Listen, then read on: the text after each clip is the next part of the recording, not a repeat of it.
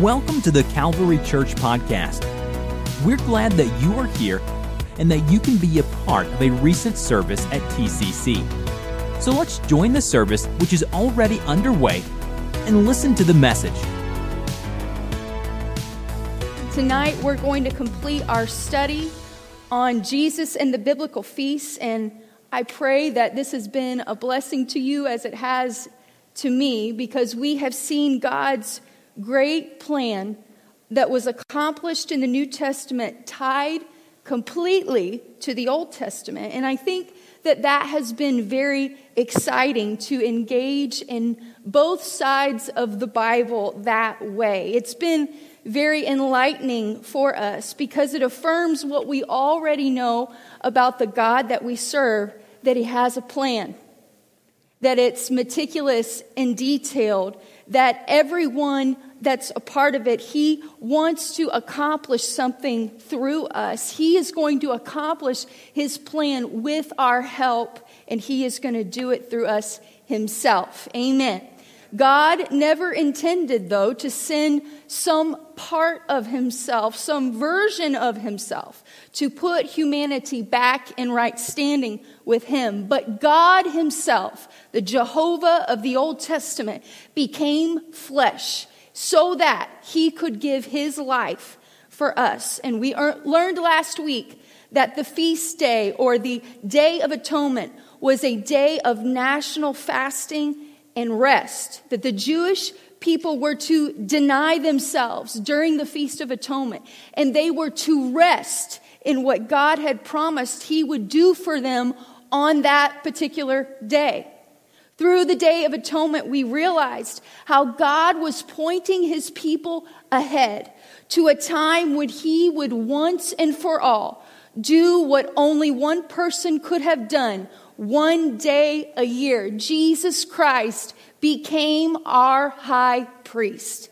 Hebrews 4 tells us so powerfully. I want to read it once more. Since then, we have a great high priest who has passed through the heavens, Jesus. I'm going to skip down. For we do not have a high priest who is unable to sympathize with our weaknesses. It's not God in heaven looking down on us. No, he came down here and he became like us. He suffered with us. Let us then with confidence draw near to the throne of grace that we may receive mercy and find grace to help in time of need.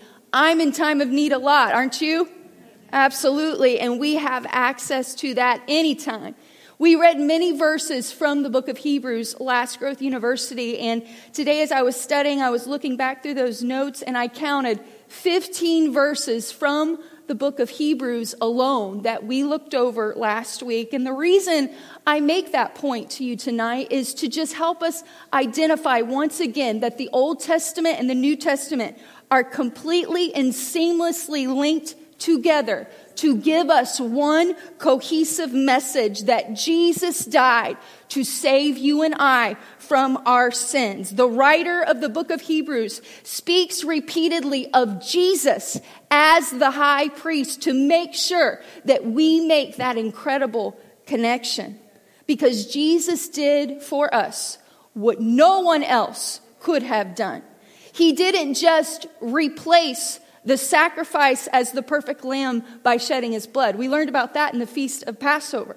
But it was his blood that took the place of that lamb's blood that was sprinkled on the mercy seat. But he also, he wasn't just the lamb. He didn't just provide the blood. He was the high priest who stood in the gap for a nation on the day of atonement. Jesus permanently, Hebrew tells us, filled the role of the high priest. We should have such a high priest, holy, innocent, unstained, separated from sinners, and exalted above the heavens. He has no need, like those high priests, to offer sacrifices daily. On the day of atonement, Jesus covered, he atoned every sin of every person that would ever be committed. In fact, he did more than just cover them up. He did more than just atone, but the Bible says he removes our sin from us. Something the blood of a lamb could not have done. Something the high priest could have never done for us. Jesus did that. And so through this profound understanding of what Jesus did on the cross, we again see the clarity of scripture that Jesus did not do away with the law. That is a misconception. That is a misrepresentation of why Jesus came to the earth. But he, in fact, fulfilled all of the law. And I think we do well to take note of that, to be careful in our conversations with people, and even in our personal approach when we study and read the Word of God, that it is important for us to see that God is all over the beginning of this book.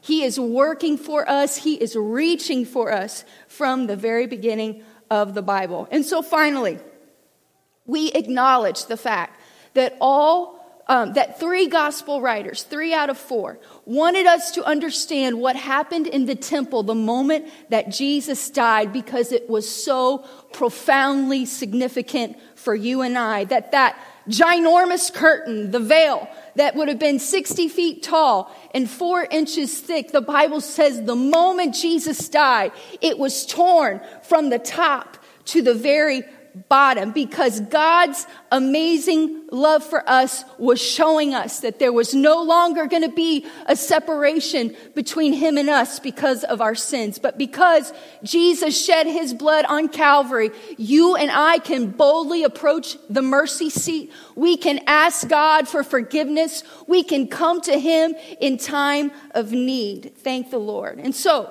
the ultimate expression of His desire was to be in human relationship with us again. Jesus died so that you and I could enter into the holy presence of God ourselves. And so we understand now that the purpose of these holy days for the Jews was more than a ritual. They were more than just traditions. They were more than just days off, but each of these holidays provided illustrations for them of who Jesus was and what his life's purpose would accomplish. Hebrews 4 9 puts it this way there remains a Sabbath rest for the people of God.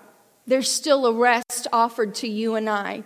Amen. So we want to finish this last, this third and final season of the feast, this season of rest tonight with the Festival of Tabernacles.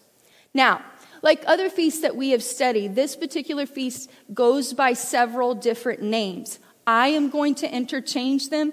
You pick which one you like best if you're taking notes and just use it. But as we get into the study, you'll understand why these different words all apply to what this feast was about. So, here are a couple of the names the Feast of Booths, the Feast of Ingathering, or the New Living Translation that we're about to read calls it the Feast of Shelters. All right? So, let us look one more time at Leviticus 23, beginning with verse 33. And the Lord said to Moses, Give the following instructions to the people of Israel. Begin celebrating the festival of shelters on the 15th day of the appointed month five days after the Day of Atonement. This festival to the Lord will last for seven days. On the first day of the festival, you most must proclaim an official day for holy assembly when you do no ordinary work. For seven days, you must present special gifts to the Lord. The eighth day is another holy day on which you present your special gifts to the Lord. This will be a solemn occasion, and no ordinary work may be done that day. But wait, there's more. Verse 39. Remember that this seven day festival to the Lord, the festival of shelters, begins on the 15th day of the appointed month after you have harvested all the produce of the land. The first day and the eighth day of the festival will be days of complete rest. Yay! No one's allowed to work. On the first day, gather branches from magnificent trees palm fronds, boughs from leafy trees, willows that grow by the streams. Then celebrate with joy before the Lord your God for seven days. This is very different atmosphere than the Day of Atonement. Do you remember that? Take a day off and don't eat anything. Wah! Sounds awful. You must observe this festival to the Lord for seven days every year.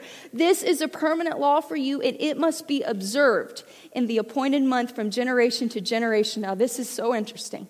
For seven days, you must live outside in little shelters. All native born Israelites must live in shelters. This will remind each new generation of Israelites that I made their ancestors live in shelters when I rescued them from the land of Egypt. I am the Lord your God. And so, real quick, sidebar.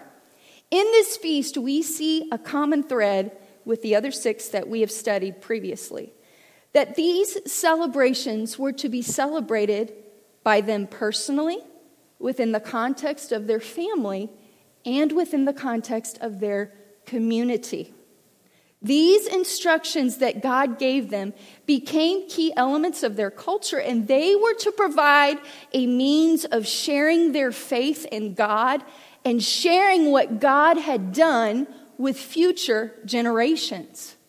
With these holidays came this mindset, came this homework, if you will, from God. When you do these things, don't just do them mindlessly, but talk to your family about the significance of what you are doing. And I think we do well as Pentecostals to take note of that mindset that God was establishing with his people because it sends a clear message that we must be, we should be intentional about passing down our faith not just to our family, but now we're all part of the family of God. And so we can help each other pass on our faith even outside of our own families within the context of our faith community.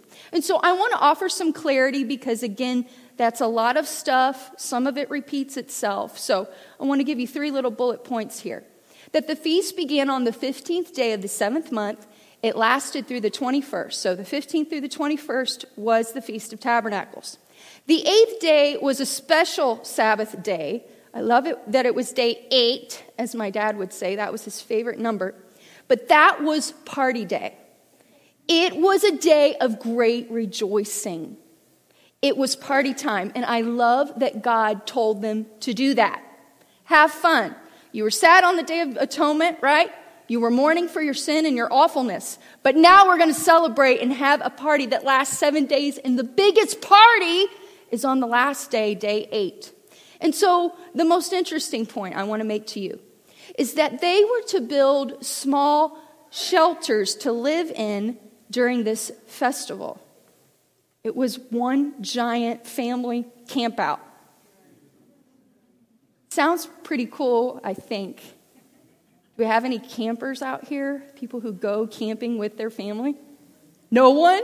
Wait, no. Wendy does. Anybody else? Seriously? Big Ray? Yeah, JJ? All right. The Ellis 5 camp, sort of.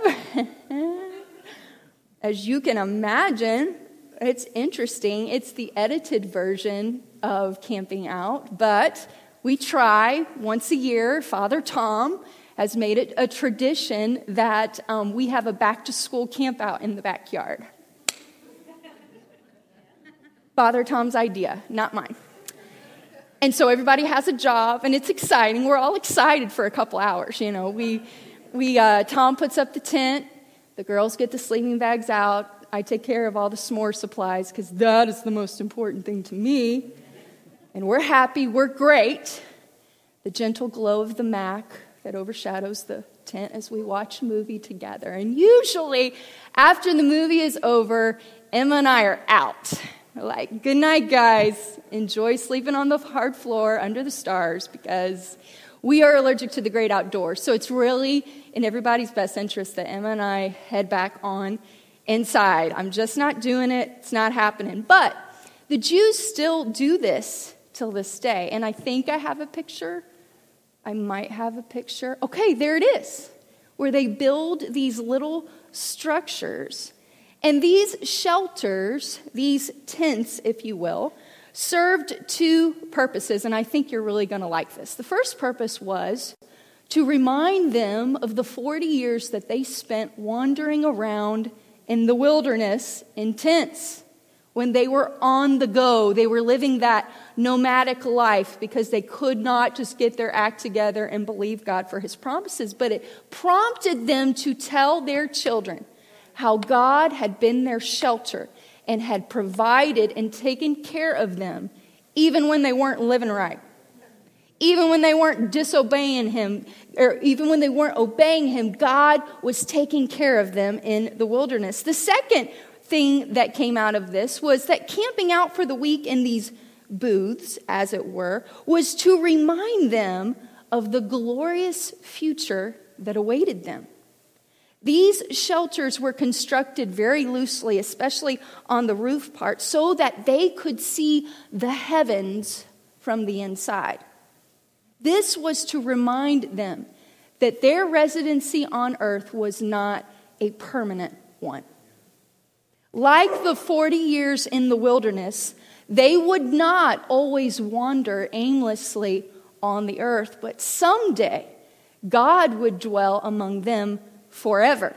Again, the writer of Hebrews points us back to the Old Testament, but this time to Father Abraham to illustrate this for us in chapter 11, verse 8. By faith, Abraham obeyed when he was called to go out to a place that he was to receive as an inheritance, and he went out, not knowing where he was going. By faith, he went to live in the land of promise as in a foreign land, living in tents with Isaac and Jacob, heirs with him of the same promise, for he was looking forward to the city that has foundations, whose designer and builder is God. What an amazing connection to the Feast of Booths. And so let's look at our four bullet points for the Old Testament Feast of Tabernacles.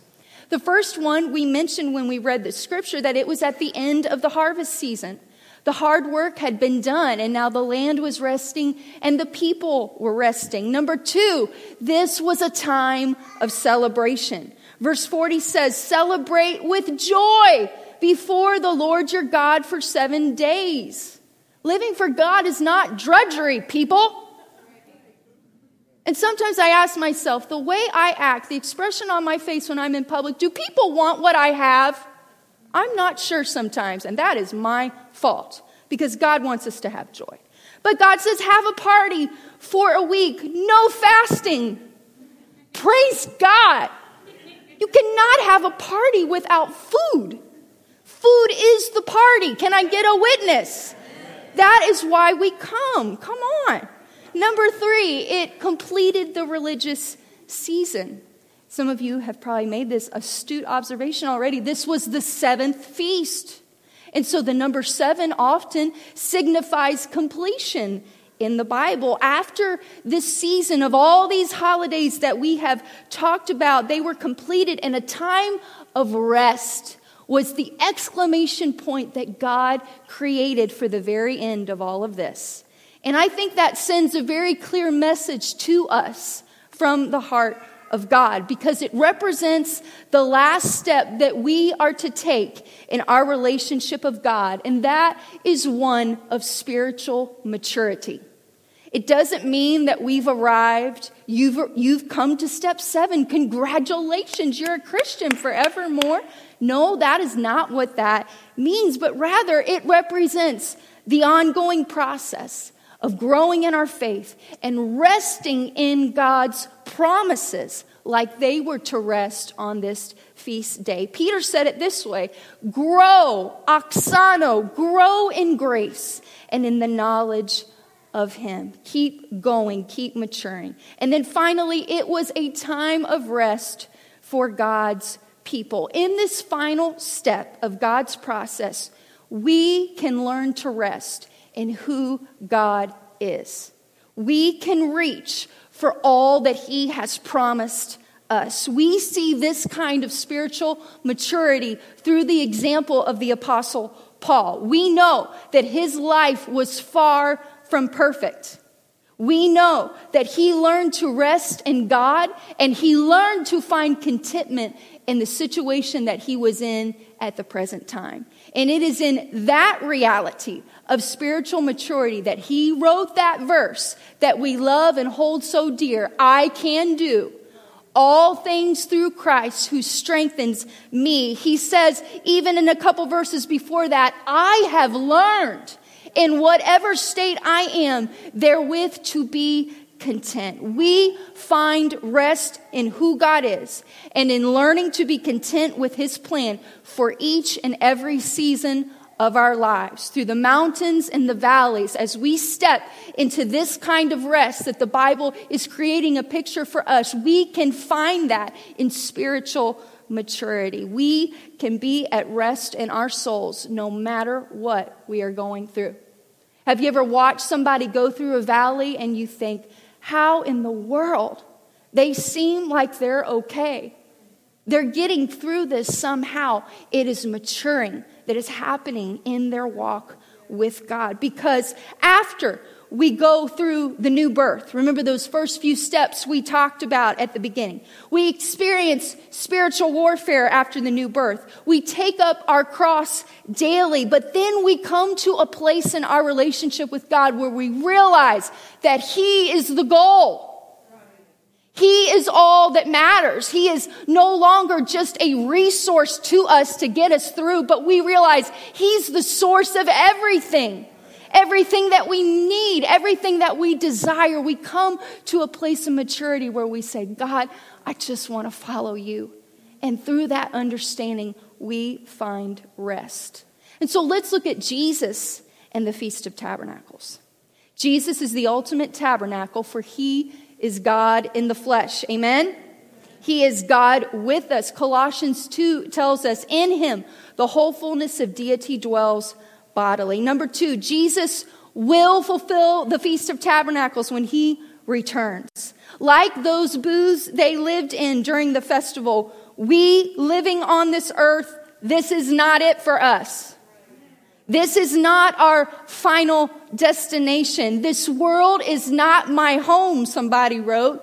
I'm just passing through. I'm a nomad. I've just got my tent set up here right now, but this isn't where I'm always going to be. And so maybe this summer, let's make some application. If you're camping out with your family or you're around the fire pit and you're making some s'mores, maybe you should follow the Hebrews example and tell your family how God led you through the wilderness of your life. Maybe it was some difficult times that you faced where you didn't know what was going on and you felt like you were going in circles. Maybe you talk about a time that you didn't know the Lord and you were trying to find him and talk to your family about the faithfulness of God. Next time you're stargazing, say, hey, there's coming a day where we're going to meet Jesus in the air, you guys. There's more to this life than just this. Amen. Maranatha. Jesus is coming. Number three, Jesus is where we will find rest for our souls until we get to that glorious day. We don't have to just wait for heaven to be at rest and be at peace in this life, thank God. But He is our rest. Jesus said that He was while He was here in Matthew 11. He said, Come to me, all who labor and are heavy laden, I will give you rest. Take my yoke upon you, learn from me, for I am gentle and lowly in heart. You will, not maybe, not if you're really, really good, you will Find rest for your souls, for my yoke is easy, my burden is light. That word rest means to cease from labor. Another sidebar I think God wants balance in our lives on this side of heaven. And this feast clearly communicates to us that through times of rest, not working, not running around with you know, like chickens with our heads cut off. It's in those times of rest that we can re- refocus our souls. We can acknowledge God. That was the purpose of the Sabbath, was it not? To take time to maybe look at the stars and say, God, you're in control. And I'm not living for this life. All this stuff I'm juggling, all this weight I'm carrying. Someday, God, I believe that I will be with you someday. Amen. And so, here is our application quickly as we hasten to our app time. I think you're going to love this. Obviously, the application to us is that Jesus is our rest and he is our shelter. But eternity with Jesus will be the rest that we have been longing for. I found this verse in Psalms today and I appreciate more than I, than I did before this study. Psalm 61 4 says, Let me dwell in your tent forever. Let me take refuge under the shelter of your wings. Selah. Stop and think about that. We were not made for life as we know it now. Our souls were designed to be in constant communion with our Creator. Humanity was made in the context of Eden. And just as the fruit of a tree removed us from that amazing existence, so it is that another tree in the form of the cross allows us to someday go back to that glorious existence that was Eden. Hallelujah. Amen. Before we head into our app time, I want to give you just a couple more rituals, traditions, if you will, associated with this feast because as we've seen over time, these traditions and some of these applications kind of developed into other things. And a couple of these are very interesting as they relate to Jesus when he shows up at the Feast of Booths. So, John 7, verse 2 says, Now the Jews' Feast of Booths was at hand. And so, John lets us know that Jesus showed up at such a feast. And so we realize, based on what John shares us, the incredible significance of what Jesus says and does while they're celebrating this feast that they don't realize is all about him. The first ritual that I want to tell you about briefly was the pouring of water in the temple. This was done in anticipation of the rainy season. The Jews needed the rain, they would need the rain in the future to prepare their fields for plowing. And so they made a special Thanksgiving offering during the Feast of the Tabernacles to thank God in advance for the rain that He was going to send to help them have yet another harvest the next year. And so part of this ritual involved a priest taking a golden pitcher and dipping it into the pool of Siloam. Now, does that ring any bells? Yes, a significant miracle took place there. But he gets that water into the golden pitcher and he takes that water and he pours it out at the foot of the altar as the other priests blew their trumpets. There's our trumpets again. But while all of this is going on, the water's being poured out, priests are blowing trumpets, the Levites and the people would sing from Isaiah 12 With joy you will draw water from the wells of salvation. So think of it. This is what's going on in John 7 when Jesus shows up. So this is a high point of the biggest day. It's that big eight day of the Feast of Tabernacles. So people are rejoicing. They're having a party. There's water on the altar. There's trumpets being blasted. And so it's no coincidence that on this day, on day eight, Jesus shows up and says in John 7, verse 37, on the last day of the feast, day eight, the great day, Jesus stood up and cried out, If anyone thirsts, let him come to me and drink. Whoever believes in me, as the scripture has said, out of his heart will flow rivers of living water. Now, this he said about the Spirit, whom those who believed on him were to receive, for as yet the Spirit had not been given because Jesus was not yet glorified. Jesus was identifying himself as that salvation the wells of salvation that they were singing about that day. And on that feast day, that eighth day of the Feast of Booths, Jesus stands up and says, I have living water for you. Wow. Quickly, then, the second ritual for this feast was the lighting of the temple. Now, try to get a mental image of this because it's so powerful when Jesus speaks to it. This festival that we're talking about tonight would have brought tens of thousands of Jews to the city of Jerusalem and the surrounding area. And many of those pilgrims, if you will, would have brought lit torches into the city to signify their participation, to signify the celebration that was happening. In fact, Dr. Booker describes it in the book that we're using, and he said the city itself, the city of Jerusalem, would have been lit for miles because there were so many torches present on this day. And so, through this ritual, the people were acknowledging their need for light, for sunlight, for God's provision to again bless the ground for a future harvest. They were saying, God, you're our provider. And so, you might have guessed already, but it's during that time that Jesus says in John 8, I am the light of the world. Whoever follows me will not walk in darkness, but will have the light of life. Isn't that powerful? That imagery of the water and the light, and Jesus is tying it all to himself. Jesus made it clear during the Feast of Tabernacles that he was the embodiment of everything that they were doing, everything that they were acknowledging God to be, everything they were rejoicing over and celebrating and reaching for. He was in the flesh. Jesus had come to give them rest. Jesus had come to give them living water. He had come to be the light and to be the life. Amen. And so let us go to our app time. And you know what the question is. What does the application and meaning of the Feast of Booths, Tabernacles, Ingathering, Shelter, whatever you want to call it tonight, what is the spiritual significance of its meaning in our everyday lives? Let's go ahead and, and find somebody that you can talk about that with.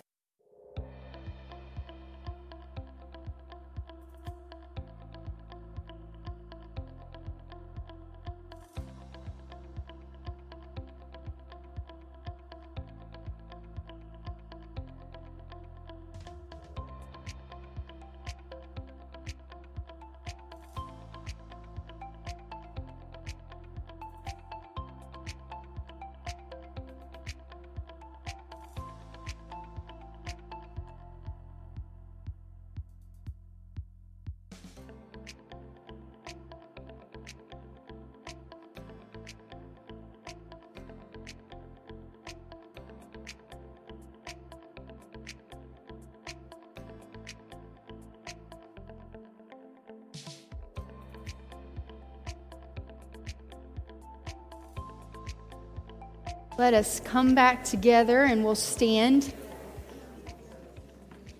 We're getting ready to dismiss. There's so much to a study like this, so many things that have meaning to the church as a whole, to the Bible itself, and I think to us personally, if we'll look for it, if we'll let the Lord talk to us through something like this. But for me, within the context of 2021, and the issues that seem ongoing and unrelenting in the world that we live in. One of the takeaways that I offer to you is these three seasons that we talked about of peace and power and rest. The observation for me, the, the revelation for me through this series is what the world doesn't give us, the world can't take away from us, no matter how cray cray they get. The world doesn't give me my peace. If they did, they don't do it anymore. I can tell you that. I learned my lesson a year ago. If Jesus gives us our peace, then nothing can take it away from us. And if the world doesn't give us the power, the empowerment that we feel to live the life that we're supposed to live, if that power comes from the Spirit of God within us, then guess what? The world can go up in blazes, and we'll still have the power of God available to us, working through us. And finally, and probably most importantly, as we have faced a mental health crisis like the world has never seen before, if we receive our rest from the power and presence of God as He so clearly, and I unashamedly have read you many, many verses in this series on purpose so that you could get the message that this is not just some theory. This is the Word of God put to good use in practical application. That this is not just a bunch of holidays and a bunch of rituals, but God has purpose for everything that He shows us, everything that He would ask us to do. God wants to reveal Himself to us. He wants to be our rest in 2021. And sometimes the only rest we can find in the day we're living in is to understand that I can look to the heavens like they did through those shelters and say, someday I'm not going to be here anymore. And the God that led me to this place in my life and kept me through the wilderness when I was a train wreck and going in circles and disobeying, times in my life that have been in a wilderness because I just could not get my act together. If God can lead me through those wilderness experiences, then surely He can get me to heaven someday. Amen. And so, quickly, I just want to recap. I think I have a slide for you to just tie a bow on it for you these seven steps toward God. The Passover, we invite God into our lives. Through unleavened bread, we repent of our sins. Through first fruits, we are baptized. Through Pentecost, we are filled with the Spirit. Through the Feast of Trumpets, we engage in spiritual warfare. Through atonement, we take up our cross as Jesus did. And finally, through tabernacles, we find and reach for spiritual maturity and find rest for our souls. And finally, and most importantly, I have one more slide for you. The feasts make clear to us exactly who Jesus is that he is the Passover lamb, he is the bread of life. He is the resurrection and the life. He is the King of Kings. He is the Word in flesh. Jesus is the high priest and Jesus is the living water, the light of the world, the rest for our souls. Jesus has got all the bases covered for you and I. Amen. I think we can rejoice in that real quick. Thank you, Jesus. I believe your word is true, God. Hallelujah. Hallelujah. Thank you, Jesus. Amen. And so maybe there's a feast you want to go back and study a little bit more. Maybe there's a feast that you just feel like, man, that really uh, meant something to me. I want to make some application. I just want to make one more sidebar comment that I was in prayer the other day and I was I just started praying through the feast. It just came to me in prayer as I started repenting, I just started acknowledging God, all the things I know I need to do to get my heart right, whether it be spiritual warfare, whether it is finding rest, I can do that through the illustration that the feasts give me. That everything I'm reaching for, everything I feel like I need in this time of prayer, you already are. And so maybe just start declaring, Lord, you're the bread of life. You're the one that took on sin for me. You're the Passover lamb. You stood in the gap. I invite you, God, into this situation, into my life, Lord. Amen. Do you feel that way? Do you feel the power of the revelation of Jesus and what he wants for you? Let's pray together. Lord, I love you and I thank you, God, for who you are. That when we look to your word, we study these things in depth. God, there is so much more that we can understand about you. God, it makes you so tangible. It even makes you relatable, God, to see you show up at these human celebrations and you watch us, God, do what we know to do, and yet you stand there in the middle of all those things and say, It's me. It's me you're reaching for through all of this formality, Lord, through all of the good works that we're trying to do in our lives, Lord. Let us get to that place of spiritual maturity where we learn to rest in you. That God, when we fight those battles in the spirit, when we struggle, Lord, as we're maturing in your process, God, that we can find a place of shelter in your great presence where you will be everything that you promised you would be. You will do that for us. And you want to help us tell other people that they can have the same. I love you and I thank you for your great word. Thank you for all these wonderful people that have been faithful to your house tonight. Now go with us, Lord, and keep us. In Jesus' name I pray. Amen. This podcast was brought to you by the Calvary Church in Cincinnati, Ohio. For more information about the Calvary Church, please visit our website at www.thecalvarychurch.com consider joining us for a service where you will find friendly people, high energy music, and life transforming preaching and teaching from a biblical worldview. You can find our podcast on iTunes, Google Play, or on our website at www.thecalvarychurch.com. Until next time, Thanks for listening.